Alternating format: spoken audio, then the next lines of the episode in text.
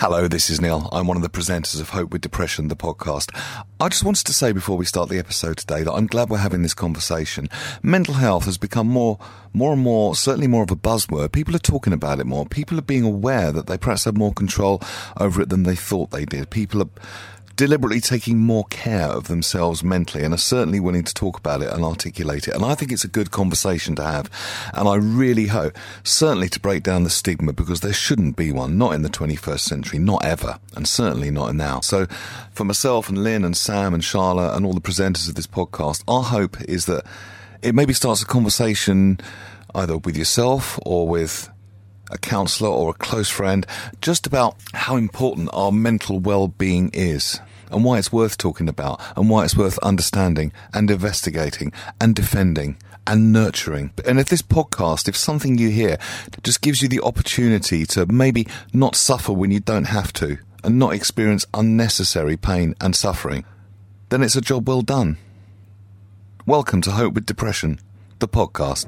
We all stood still for a moment in time, leaving the rat race instantly behind, as COVID 19 took a hold of mankind. Our first port of call were not our celebrities or the elite, but the ones with whom we touched shoulders every day in the street, grinding tirelessly in jobs society downplays.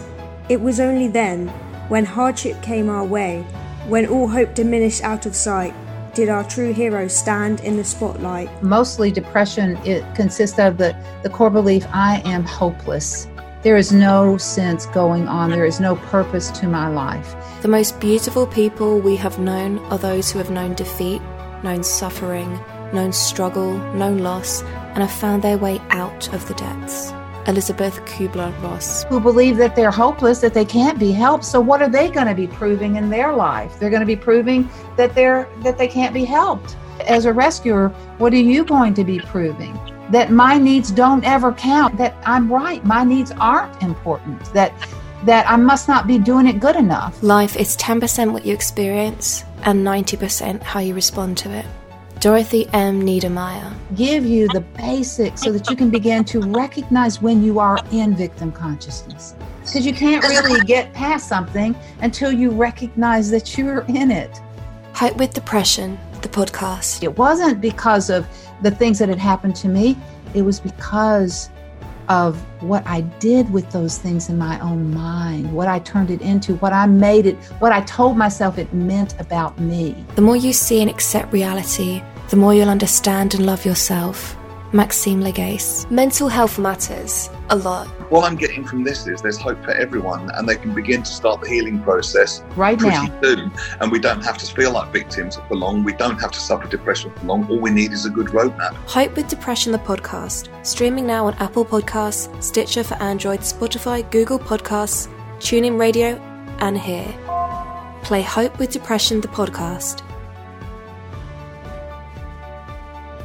Hello, Lynne Forrest. Thank you so much for being on the Hope with Depression podcast.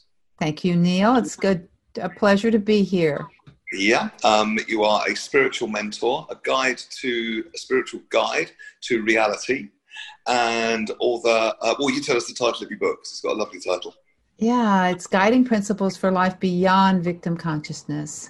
Now, I like this because there's a lot of people, particularly because we're recording this, by the way. I don't know when you're listening to it, but it's uh, it's late March 2020 at the moment, and we're right in the middle of the coronavirus pandemic. Um, and we're recording this on a Zoom call. Right now, I'm in uh, England. Uh, Lynne's in the States, obviously. What part of the States are you in, by the way? I'm in Florida, Neil, down down at the bottom. Yeah, and I love Florida. I beautiful love weather here. It's the perfect time of year, and uh, Yeah. we are we're we are uh, in the middle of this pandemic. So um, it's interesting times, interesting times, times that I, I believe that I'm here to experience. I have had a mother who was a spiritual mentor and uh, a teacher in her own right, metaphysics. So I grew up with metaphysics and a metaphysical perspective.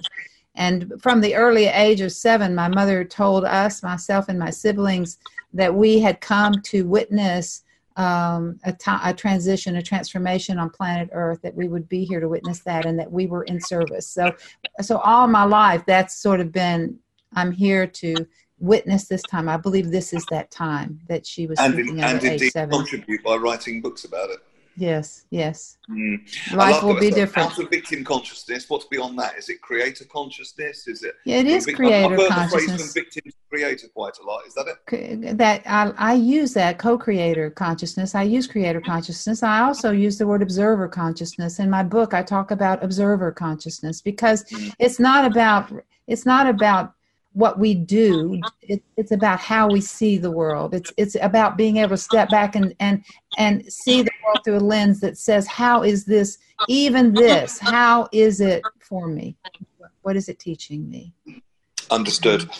Un- understood. And observer consciousness. I mean that's that's the basis of many disciplines isn't it? Certainly mindfulness as far as i know. But I mean, i'm certainly not as spiritually adept as you, but I know mindfulness uses the observer consciousness of it. And hey, I've heard Deepak Chopra talk about it quite a lot. You know, the witness, isn't it? It's the witness. Mm-hmm. It's the witness. That's an esoteric term that's been around since I've always. I mean, since the uh, turn of the century in the 1900s, that understanding of of uh, wit- the witnessing consciousness, and that is that part of us. And um, Eckhart Tolle talks about it as well, being able to stand back and see without viewing it through the lens of victim consciousness. And victim consciousness is a state of mind that's that is goes like this when I look out and see the world as that which I'm at the mercy of, is that which is making me, keeping me from, getting in the way of, punishing me, hurting me, doing something, inflicting something upon me, when I see myself as a victim, then I begin to do two things automatically. I begin to feel all the feelings that go with believing that, and I begin to act as if it's true. When I feel and act as if what I believe is true, I will act in ways. I'll find myself taking on the part of the story that I'm projecting out, whatever my belief is, that becomes what I project out. And it beca- and because we are vibrational beings, the mind uh, has what it thinks has an emotional component, and that emotional com- component is what gets transmitted out. And what that does is I began to look for that. I began to attract that which I'm looking for, which will be whatever I'm believing. Yeah, this has got a basis in science too. I think science has recently proved it. They call it the reticular activating system, but it's mm-hmm. basically mm-hmm. you see what you believe, essentially. It's, um, it's bit, rather yeah. than believing what pretty, you, see, it's, it's, seeing what you believe. It's, it's that way around. Exactly right. That's a statement. That's a statement I've been teaching I've been in practice for 40 over 40 years. 1985, I established and began to teach these sorts of principles. It's very exciting for me to watch science verify and validate the esoteric principles that I grew up on and that were handed to me as a child. And I have become it when I began to see the drama triangle. That's the three positions we take when we're in victim consciousness. We Which is one. exactly what I want to talk to you about today. The drama triangle. We'll come on to that in just a moment. Yeah, I remember a funny story actually. I think people. I think it could have been mindfulness they were talking about. And somebody said, "Oh, it's nice to see Buddhism uh, catch up with science," and, and the Buddhist monk went, "Excuse me." It, He's been here longer. it's science. It's science that's caught up with Buddhism. Um, yes, exactly right. Wonderful. And for me, of this kind of skeptical Western mind, the fact that these esoteric principles can now be measured and, and, and documented and all that sort of thing. Isn't that exciting? It is exciting and it's unprecedented and all you wonderful teachers that have been teaching it for years can go I told you so. Um, you're, well you're it is. mature and spiritually evolved to behave in such a manner i'm sure but don't tempt me but it's interesting because just in case for the benefit of our listeners, they're thinking this is all very nice, and I'm open to a bit of metaphysics. But what the hell's this got to do with depression? Well, if you're holding negative beliefs and you're attracting negative situations, you may think the whole world is that way, rather than seeing that. And I say this with love, you are that way. That's right. And if it's you, you can change it, right? Mm-hmm. And if you are caught in what you just heard Lynne articulate, the drama triangle, that could be really, really depressing. Now, I've seen this, Lynne, in my own life.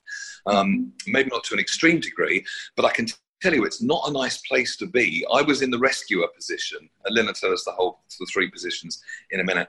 Um, like the hero, I'd move in and help people. And number one, it's exhausting. Number two, you feel like you're never doing enough. Number three, it's not a mental health place. It is not a place of mental health. It really is not. Um, and I'm going to let Lynne explain why. And this is how it relates to our Hope with Depression podcast. So Um, I've heard it called drama triangle and starting gate drama triangle. Which, which term do you use? Uh, I call it the drama triangle. And first of all, I want to give credit to Dr. Stephen Karpman, who is the one who developed the triangle itself. He is a he is a psychiatrist of transactional analysis. He I, I encountered his work in the 70s, and that was when I first heard of that triangle.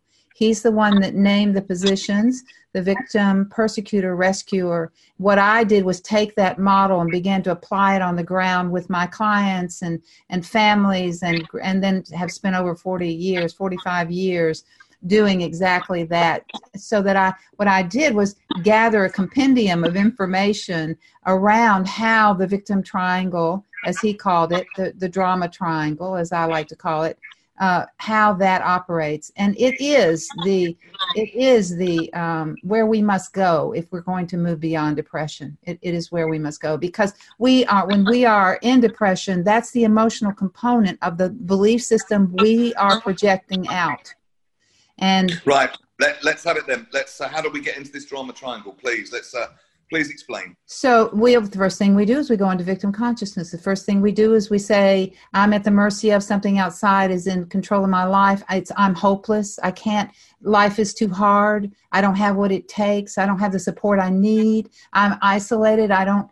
Uh, mostly depression it consists of the the core belief I am hopeless there is no sense going on. There is no purpose to my life.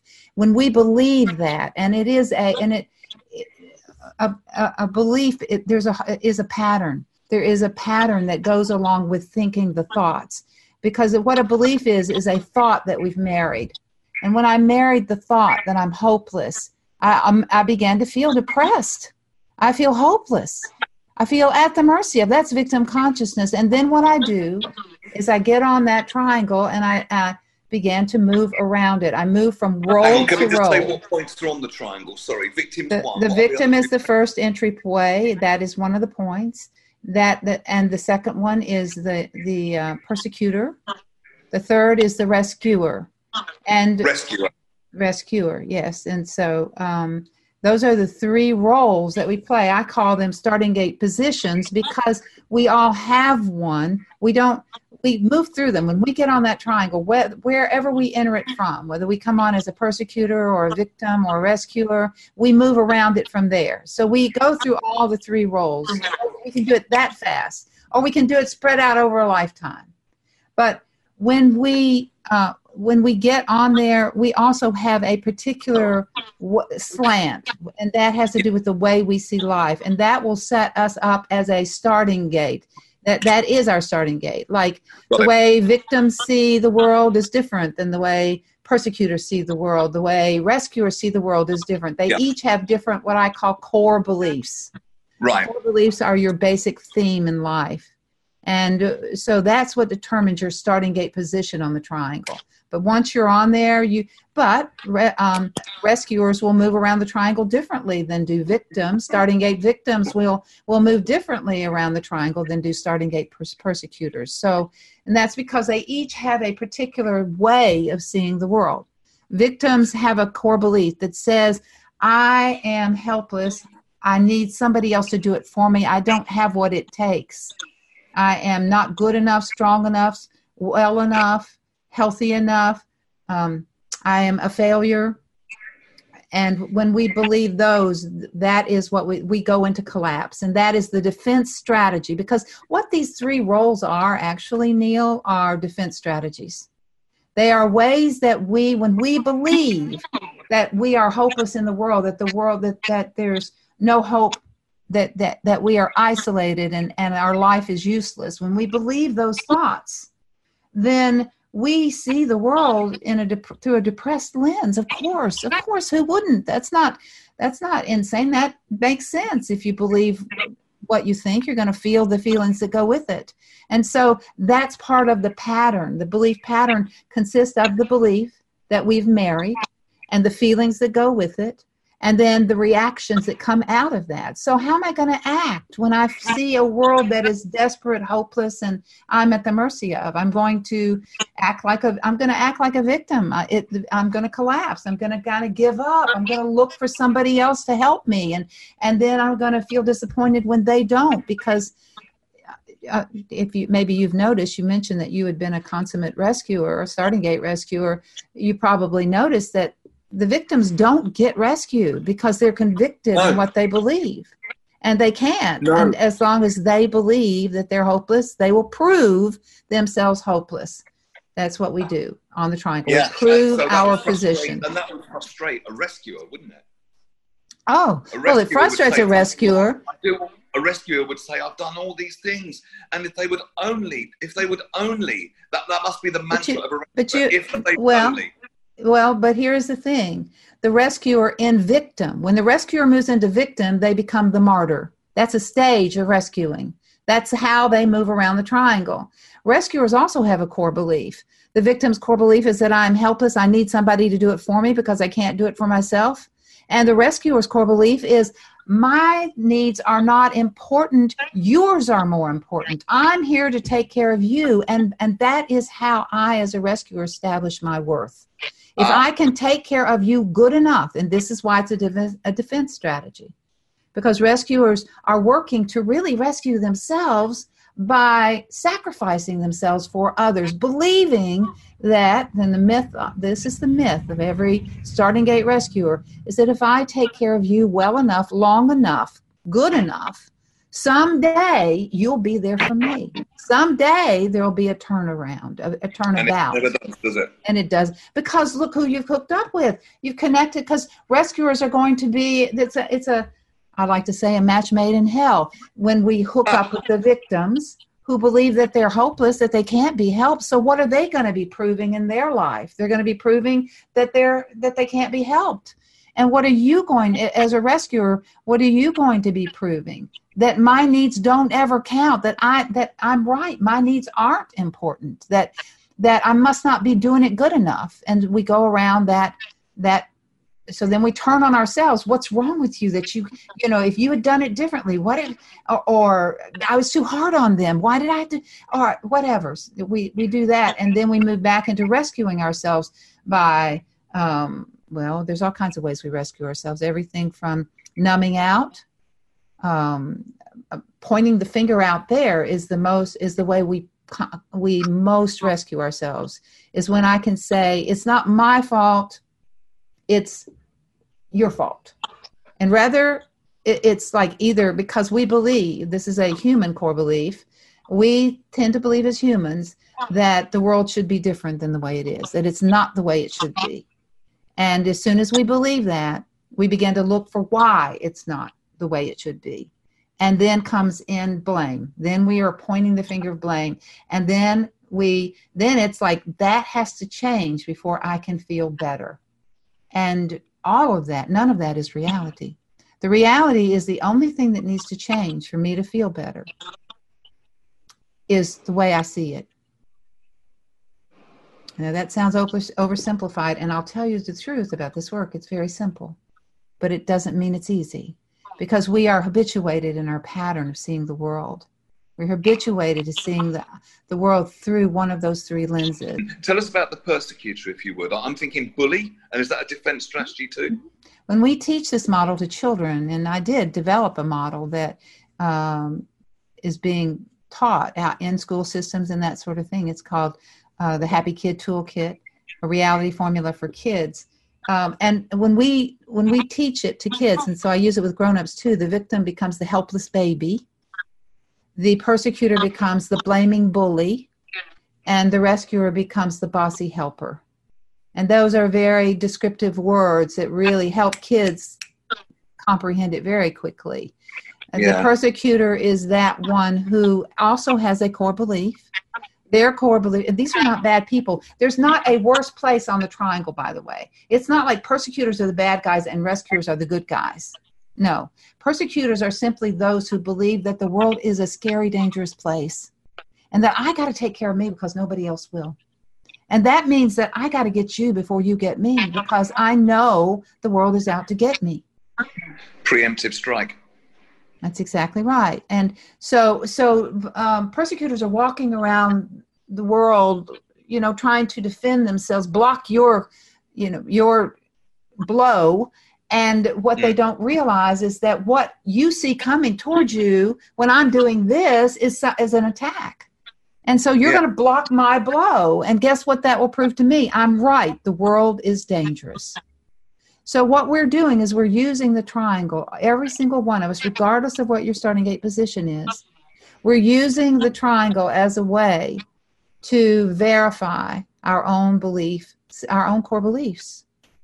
So, what is the? I'm going to ask you in a minute what the way out is, because obviously you want to learn more about your work. I mean, it, it, sounds to me like I'm thinking chess. It could take you a couple of hours to, to learn and a lifetime to master, maybe. Um, a lifetime to master, that's right. I've been yeah. at it 45 years. And uh, yeah, and here's the thing I want to say about that, Neil. We are not supposed to not ever, it's not about getting off the triangle and getting off of it forever. We go in and out of victim consciousness throughout the day. And, be, and there is a place for it. It is a teaching space we actually learn from especially when we bring observer consciousness into it. Observer consciousness doesn't say it's wrong to do that, stop it. Because where am I with me when I'm doing this to me? Oh, that's me and persecutor to myself. You see. Do you know everything? Everything you say, it's it spews out about another eight questions that I want to ask you. This is brilliant. How would someone begin to take steps out of this to see to see the world well, how do you see the world? I mean, if you don't see the world as a victim, mm-hmm. what do you see the world as? What kind of world do you see if you're not persecutor, rescuer, or victim? You know, there. A nicer one. Right. Yeah. Yeah. Um, so the victim triangle is a downward facing triangle, and that's an important thing to remember because it's downward pointing for a reason. The victim is at the apex at the bottom, and then you've got the bully and the rescuer, and these go round and round, and they and they spiral down. They take us down and then, but there is another triangle that is upward facing, and I call that the observer consciousness. So we have victim consciousness, we have observer consciousness. I also use the word co creator or creator consciousness because when I move, and the way, the first thing I do that changes, begins to change everything is I begin to tap into that which is the witness within me. I begin to watch.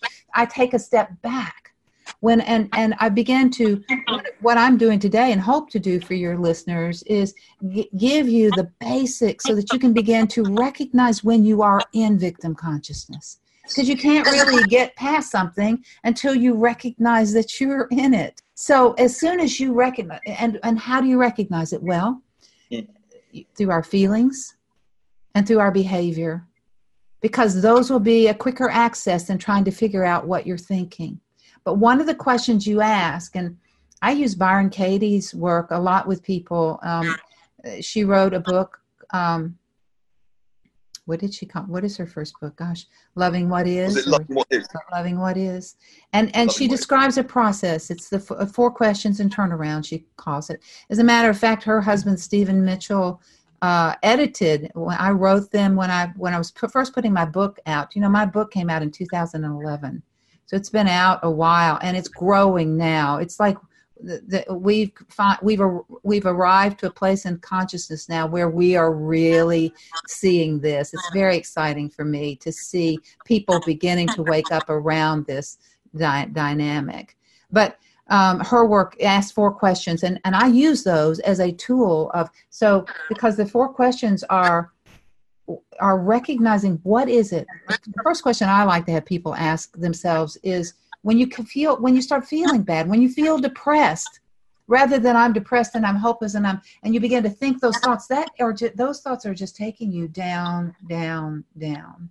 It's at some point we begin to ask the question what am i telling myself right now? What am i believing right now that ha- that is creating this feeling and we so we began to then this is the observer i'm stepping back now as soon as i ask that question i step back so i've already accessed observer consciousness because when when i'm believing it i'm married to it that means i'm going to take its ride and i'm going to take its ride blindly. I don't even know anything different. It's just this is what I've always done. I've always thought this, never even stepped back to see what it is I'm thinking. But it, it's available to us once we step back. And as soon as we step back, I've broken away. Now I'm saying, what am I thinking? What am I believing? That space makes all the difference in the world because all you have to do is, pla- is place a seed of doubt between you and the belief that you're, the thought you're believing. Yeah. And all of a sudden, you don't have to feel the feelings that go with that thought, and you don't have to act as if it's true. So it interrupts the whole process. And this is how we get started. We Got begin to we begin to and there are two things required or that is the willingness to get honest with ourselves about where we are.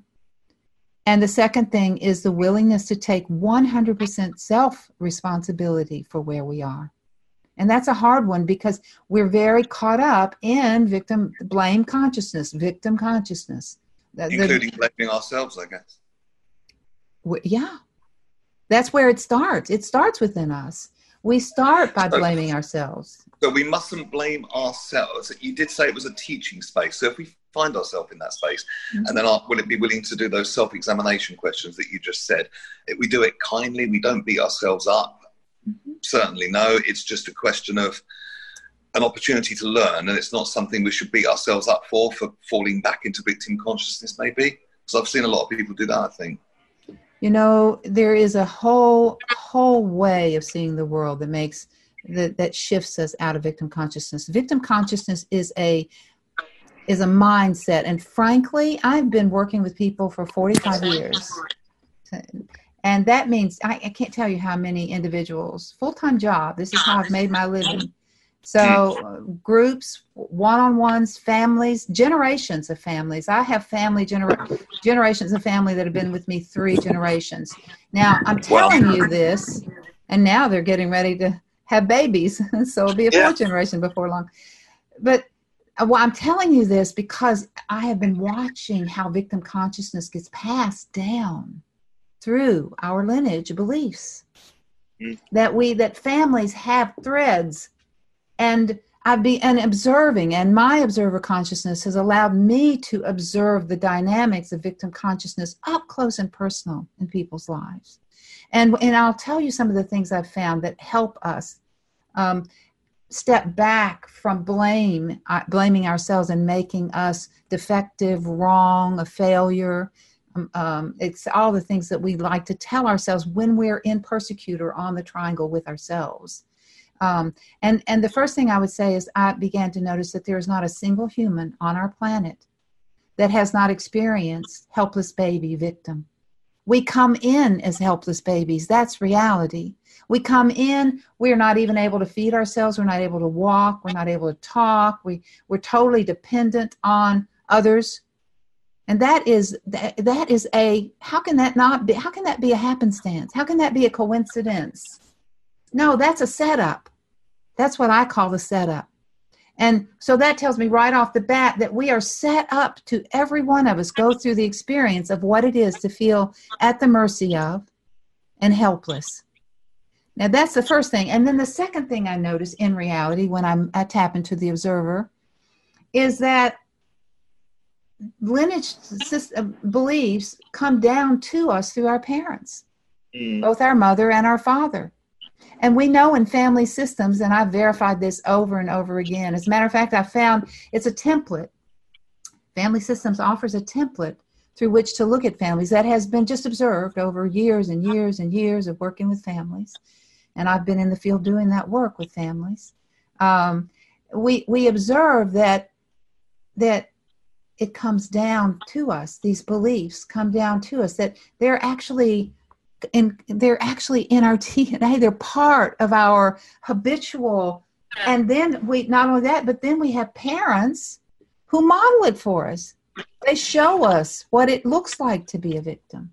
They so how, play it how on out. earth does, so how on earth does anyone begin to begin to break out? I mean, it well here's seems, the it seems- thing it's it's it's it's purposeful. And you know and so then i started asking the question like you what why? Why are we set up to experience these roles on a triangle? Why do we all Well, because this is a this is boot camp. Here is here's here's my thesis, my hypothesis, and, and again, it's one I've passed on to people for many, many, many years, and watched what happens when they begin to see the world through this understanding, and that is they begin to feel better. And it doesn't take years. It's it's sort of like when the mind changes the feelings change. When the feelings change and you begin to feel better you begin to learn to reach for that next best feeling thought rather than take the spiral down again and again and again and again. We begin so, to take responsibility for that. I've captured, an, I've captured a nuance here. So first of all it's about accepting i guess yourself and everything and everyone else is like, oh, as, well, certainly yourself as you, as my colleague, sorry, uh, accepting um, how to make that's accepting yourself as you are. Accepting yourself and understand the way to accept yourself as you are is to understand that you are designed to this is your vehicle for awakening. There's nothing like pain have you noticed to get our attention oh, yeah. pain is the great motivator. Nothing motivates us like pain everything has a purpose this I, my what i have what I did when I began to look for the way out of victim consciousness is I looked around for what what foundation.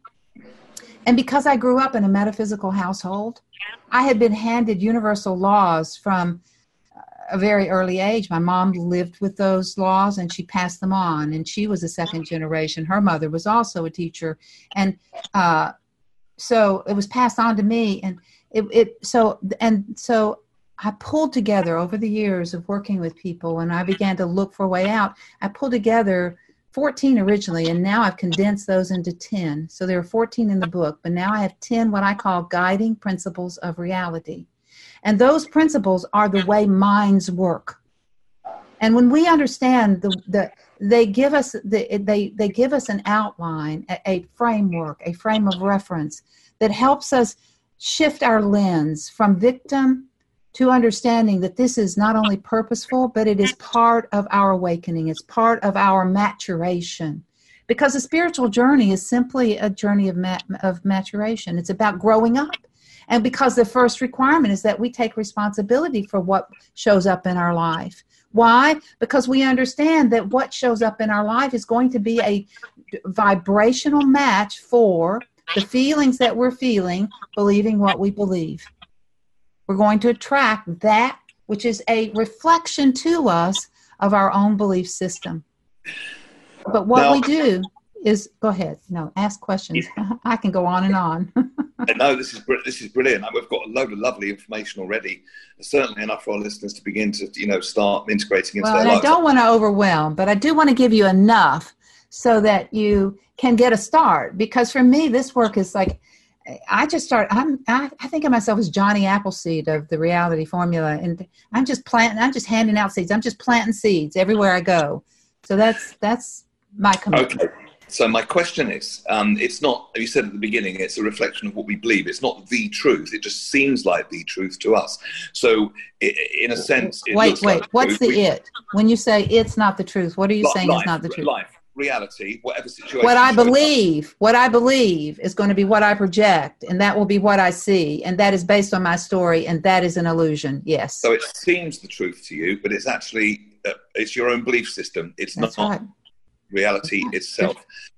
Um, and let me say something about that. And and we know this because and again working with, closely with families we can be standing side by side in a family witnessing the very same thing and have totally different beliefs about what we're seeing and we will feel and react accordingly and we will reap that the life that will go along with what we're projecting out you see we're all we are each and every one creating the world that we see because we're going to believe it feel it react as if it's true and then we will and thereby we will act in ways that will actually train people how to treat us so that we can prove ourselves right so it's a hor- so it's a vicious circle we want to get on a virtuous circle rather than a vicious one but what if someone's had an awful experience let's say someone's depressed because they've experienced abuse or something like that i mean to try and tell someone like that that they're creating this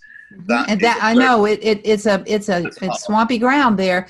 But here's what I want to say about that. I grew up in a family of extreme dysfunction. My mother was metaphysical. My father was one of eight brothers and uh, eight siblings, and every one of them were drunks. Every one of them were ragers. Every there was there was a pedophile in the mix. There was you know there was all that. So I had that as well. I know what it is to live in dysfunction, and and to i know what it is to feel hopeless i know what it is to feel suicidal uh, i know what it is to live on the streets i've done all of this and so not only have i worked with others but i have tested these principles on the ground so i know i know that they work. But here's the thing. What what what happened and i'll tell you one of the pivotal points that that things shifted for me in my own journey. I was and i'll, I'll never forget it. I was driving down the road and i was in my early 30s and driving down the road and all of a sudden i realized i had the cognition that it wasn't what had happened to me as a child that was holding me prisoner. It wasn't because i'd been abused uh, sexually emotionally physically verbally. It wasn't because of the things that had happened to me. It was because of what I did with those things in my own mind, what I turned it into, what I made it, what I told myself it meant about me. And what I told myself it what I told myself, what I was believing at that time about me was that I was hopelessly damaged by what had happened to me and that there, that I was irretrievably uh, impaired. And so uh, that what, I'm, what I'm getting from this is there's hope for everyone, and they can begin to start the healing process right pretty now, soon. And we don't have to feel like victims for long. We don't have to suffer depression for long. All we need is a good roadmap. and I, that's that, that's what I got from that. You said that beautifully. That's that's exactly it, and Neil. And you And are I'm not saying I'm not saying that we don't have true victims. I was truly a victim as a child when I was sexually abused. That was a that was I was a true victim there. But you understand what the choice is is whether or not I will see myself as a victim or whether I will and there's another way to see it and those guiding principles give you the other way. And that is this. There this is part of the vehicle. It's a hardship, there's no doubt about it, and it's difficult. But this challenge is calling me to rise above. It's an initiation. It is happening because there's a belief system that I'm being asked to see.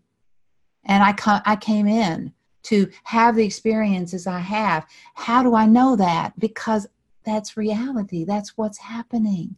We can argue with reality all day long. We get into shoulds. We say, well, it shouldn't be like this, and we can all get in line and, and pivot. Yeah, I mean, you know, walk back and forth with our signs that that uh, uh, rebel against something. We can all agree that it shouldn't be the way it is, but is it? If it is the way it is, then all it's going to do should should Shouldville is the hometown of the victim ego. There's no such place except in our mind. There's no show me in reality where Shouldville lives, where you can land on Shouldville and have things be different just because you think they should be. No, our job is to line up with reality. And the way to line up with reality is to say, okay, there's purpose here. What can I learn from this? Every great leader, every great inventor, originator, uh, who came through f- family dysfunction, extreme family dysfunction, what made what what triggered it for them, what helped them to succeed was their belief about it, what they did with it, where they refused to be at the mercy of it. They look for, okay, I learned how to be strong here. I learned how to be independent. I learned how to, these are the, we began to look for the other side of it. How has this strengthened me? What has it brought me? And this I is where we begin to train our Yeah. thinking. I think that's a lovely, lovely place, if you don't mind. This is something else you want to say to end the interview. I think that's a lovely conclusion we've come to. Mm-hmm. Just that we don't have to remain mm-hmm. in victim consciousness. We can get out. There is a path out, and there is Absolutely. another path out of depression because you are living proof. And this is what we're finding with all the people that have been on our show. One way or Oh. another, they, they are all living proof, and it's a beautiful and thing to and see. not only am I living proof, but I've had it proven to me through the thousands of families and family members and individuals that I've worked with over the 45 Yeah, years. You know, Beautiful. so so Where I've been able to see find it. you online? lynneforrest.com, L Y N N E F O R R E S T.com. I also yeah. I, I want to let folks know that I, we also my daughter works with me. My son and, and i have been doing this work together for 30 years. We do workshops. So not only i'm not the only one in my family. We we understand this. They grew up on these principles. They know they work. And that is a wonderful tribute to the power of this work as well. But my daughter and i do a, do a process bi-monthly twice a month called reality formula live. It's a webinar online. Where for a nominal monthly membership fee, you you can actually be with us and talk directly with me and actually do personal work there well, online. That's wonderful. What I'll do, Lynne, I'll put you on our resources list, and when you have a link for that webinar, I'll um, I'll uh, promote it and let folks know about it, and I'll stick you on the resources list as well, so that people want to awesome. try out. I would appreciate that so much. Okay, and well, I appreciate, I appreciate you. Thank you so very, very much. So welcome. Thank you, um, Neil for your time this afternoon, Lynne. It's been a pleasure to meet you, and I'm going to go and buy your book now and have a good old read of that. Thank you so much. Thank you. Have a great day. Next time on Hope with Depression, the podcast. I think as a carer, you need to, that's definitely number one on the list to realise when it's the illness speaking and when it's the actual person speaking. You're able to understand it a little bit more and not take things to heart as much. Beautifully said. And you don't take things so personally. Yeah. But until you reach that level of understanding, it can be get a bit tricky. Yeah, absolutely. I think when Sam, my sister, was going through the so not particularly depression specifically, but I'm sure there was an element of depression with the eating disorder mm. um, and stuff like that. I mean, it's all sort of goes into one. I'm not really ashamed to say now that I sort of resented mm. not Sam as a person necessarily. Probably at times, to be fair, especially when you're a teenager as well and you don't mm. know what you're supposed to be feeling anyway. Mm, but um, you're all over the place then, aren't you? Yeah, yeah, exactly. So you don't know how who you are as a person, and then you've got all these things going on. So yeah, I think it was the situation as well as you know, obviously Sam getting more attention and stuff like that, and you start resenting the situation. You yourself, as much as anybody in the entire universe, deserve your love and affection. Buddha. Hope with Depression the podcast, streaming now on Apple Podcasts, Stitcher for Android, Spotify, Google Podcasts, TuneIn Radio, and here. Play Hope with Depression the podcast